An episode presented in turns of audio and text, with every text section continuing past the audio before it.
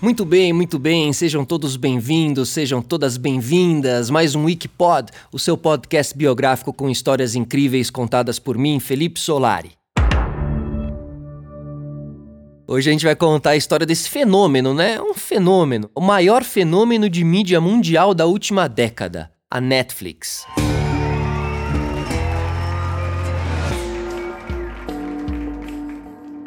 Muitos filmes, muitas séries, muitos documentários, muitas maratonas, muitas desculpas para encontrar o date.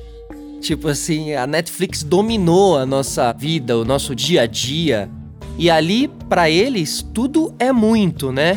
Tudo é muito o tempo todo e não é só streaming. Nos Estados Unidos, a Netflix ainda opera com envio de DVDs.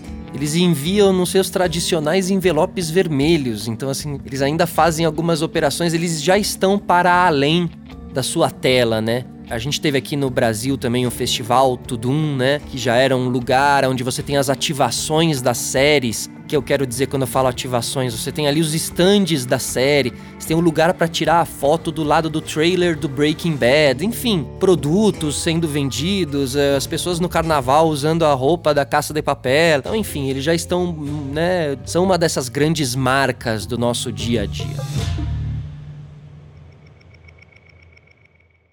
A Netflix foi criada em 1997 por Reed Hastings e Mark Randolph, nos Estados Unidos. Dizem que bastou uma multa de 40 dólares ser cobrada por um atraso em devolver o filme Apollo 13 para que um deles ficasse assim, né, pé da vida e, e, pensasse, olha, acho que aí existe uma oportunidade, porque pagando 40 dólares para devolver um filme, só porque eu me atrasei no dia de ontem, tive um, tive um problema, enfim, vou criar uma coisa que vai subverter esse mercado e tudo mais. Porém, isso tudo aí é história, é puro marketing. Mas foi realmente pensando em situações assim que esses dois acabaram criando a Netflix. Na verdade, Reed Hastings e Mark Randolph, eles admiravam o modelo de negócios online que a Amazon tinha lançado. Aliás, a Amazon é uma ótima história. Em breve traremos a história da Amazon. E eles queriam ali descobrir algo que também pudesse vender pela internet, né? Então, pesquisando oportunidades, os dois chegaram nesses números. 16 bilhões de dólares por ano em aluguel de filmes VHS nos Estados Unidos. Era um mercado enorme, quem tem aí mais de 30 anos vai lembrar que a gente alugava DVDs e a gente alugava bastante DVD. Às vezes chegava no final de semana, você pegava quatro, cinco, né? E tinha que devolver logo, se não pagavam a multa, né? Cobravam a multa, enfim. Os DVDs eram novidade nesse mercado e eram perfeitos também para envio, ou seja, eles eram leves, pequenos, resistentes. A caixinha do DVD é algo muito que marcou toda uma geração, né? Dava para enviar num envelope, então eles pensaram ali: tá aí uma bela oportunidade, por que não? A gente envia DVDs.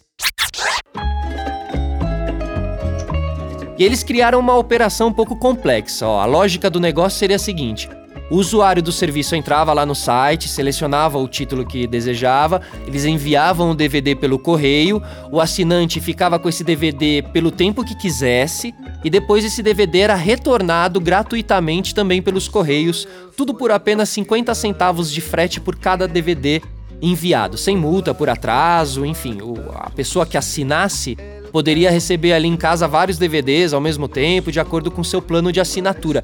É a Netflix, mas era a Netflix física, eles enviavam, né? Ah, quero aqui assistir Peak Blinders. Vocês me enviam aqui o Peak Blinders? Mas, no fim das contas, esse foi o primeiro pulo do gato da Netflix.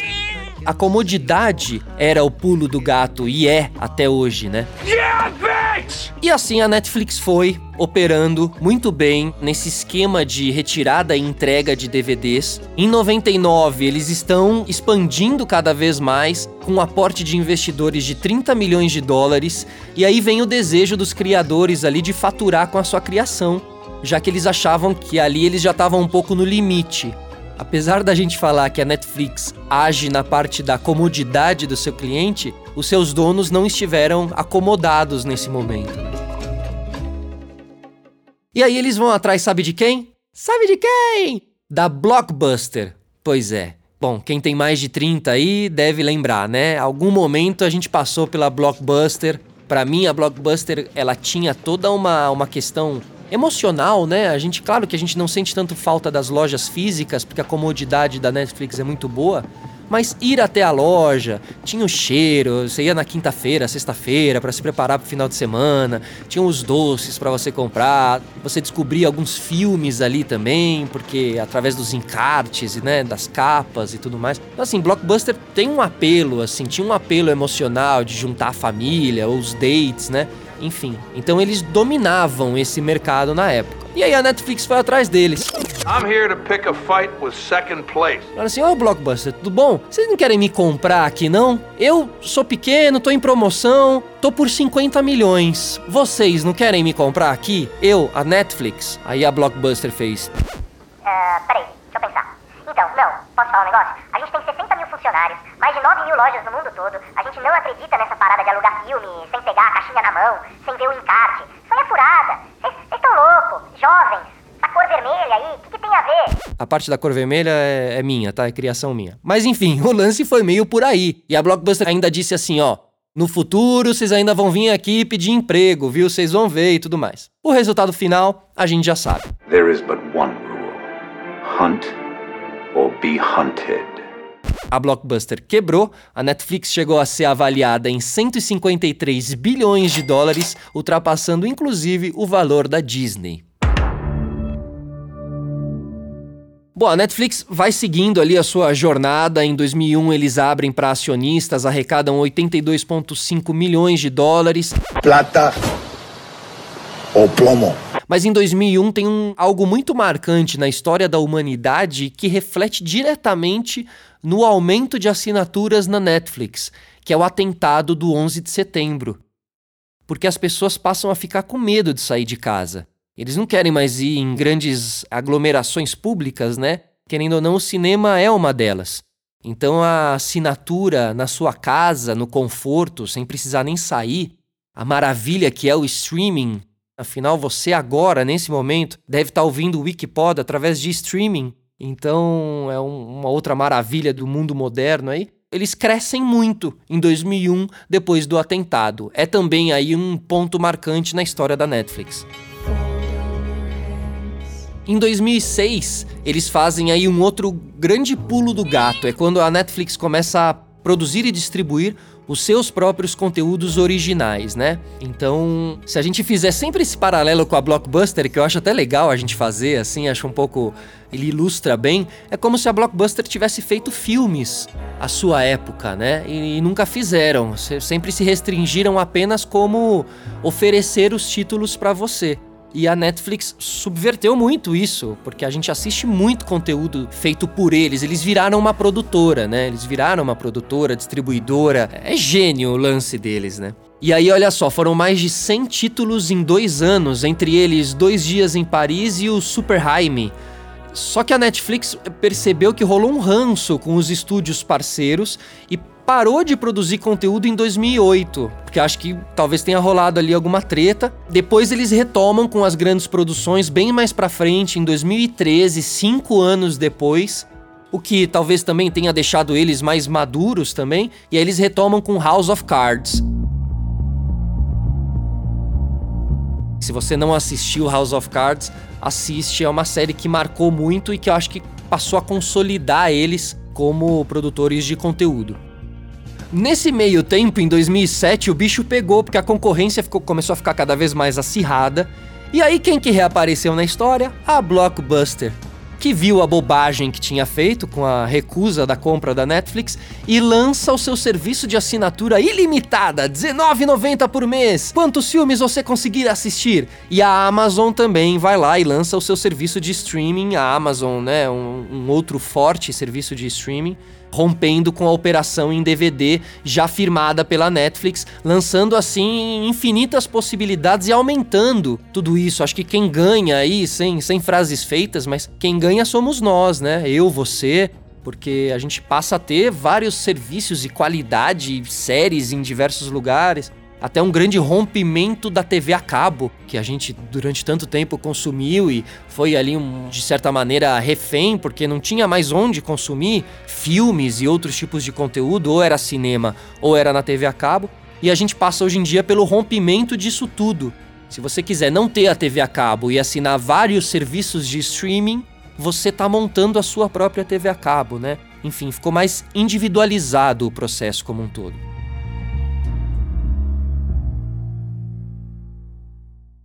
O que é legal a gente falar aqui e deixar muito claro é que nem sempre a Netflix foi um serviço de streaming. Eles começaram com outras operações, com o DVD, depois começaram a produzir os seus próprios conteúdos. E aí, em 2007, dia 15 de janeiro de 2007, é quando eles anunciam o serviço de streaming e que é o outro grande pulo do gato. Eles vêm meio junto com a onda de todo mundo ali, com a Amazon, com a Blockbuster, eles também lançam e tem ali outro grande pulo do gato na sua história.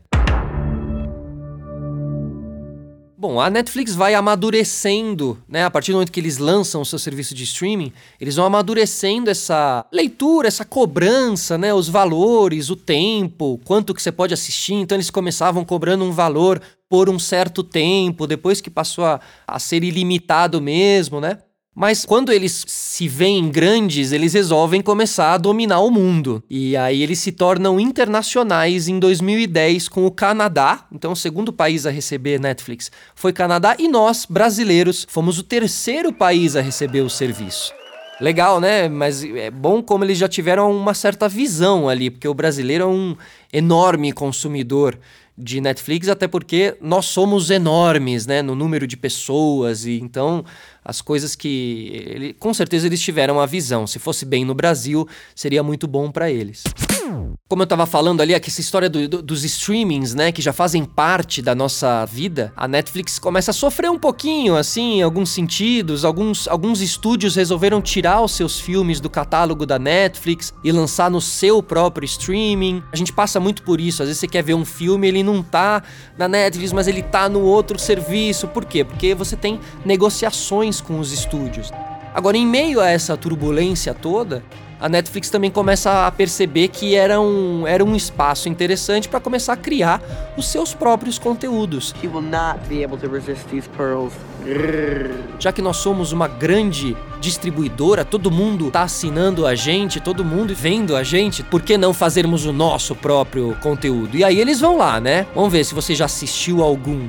House of Cards, Orange is the New Black, Sense8, Narcos, 3%, a série brasileira, BoJack, Horseman, Making a Murderer, Unbreakable Kimmy Smith, Sintonia, Dark, Peaky Blinders, também, claro, o gigantesco sucesso Stranger Things.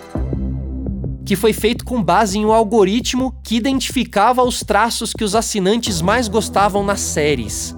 Ou seja, eles estudaram, né? Eles fizeram quase que um produto matemático com Stranger Things, assim. Pegaram todas as referências que o algoritmo mostrou, os personagens, os caminhos de roteiro e foram montando um quebra-cabeça ali para entregar uma série que os seus assinantes ficariam viciados. E assim foi.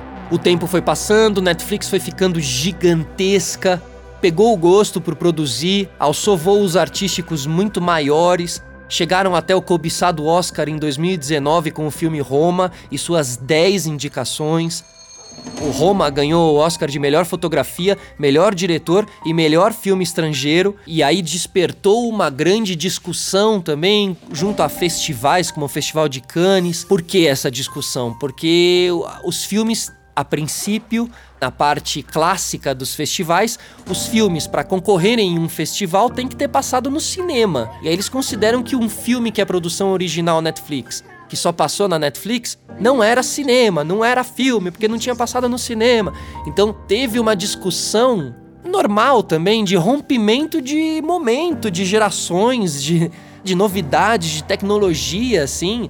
Claro que Roma é cinema, lógico que é, óbvio, né? E cinema dos bons.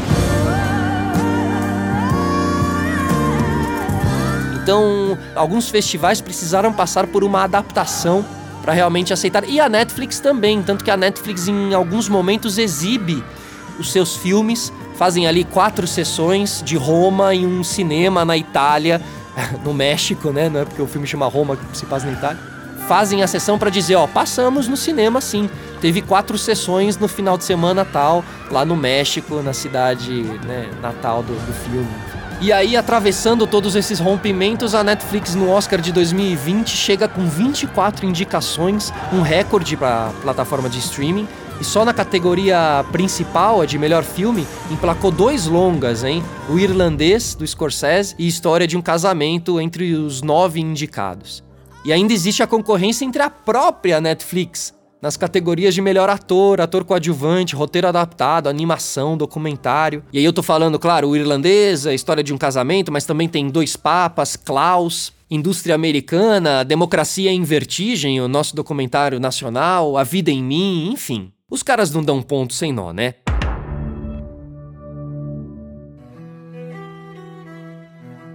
Enfim, a, a Netflix ela é o grande símbolo de rompimento e de modernização da maneira que a gente consome cinema, mas acima de tudo também a maneira que a gente consome as séries. Quem nunca maratonou, quem nunca ficou horas e horas ali. E aí a gente vai vendo no passar dos meses e anos algumas pequenas adaptações que a Netflix vai fazendo no seu menu, na maneira de distribuir o menu, na maneira de colocar os filmes para você, porque você assistiu esse, você vai querer assistir esse. Ou aquela coisa quando termina um episódio na série, ele já pula pro próximo de maneira automática. Você pode pular a introdução, porque se você estiver numa maratona e assistir oito episódios em sequência, a introdução vai se tornar algo repetitivo. Então você tem um botão ali que você já vai pro episódio direto. Enfim, eles são um grande estudo de modernidade do mundo mesmo. Eles são esse grande símbolo e como a gente falou, é um logotipo, é uma o tudum, são coisas que já estão presentes no nosso dia a dia e assim vai continuar sendo. Quem sabe a gente não traz um episódio 2 da Netflix, já que eles têm evoluído tanto e trazendo tanta novidade nesse mercado.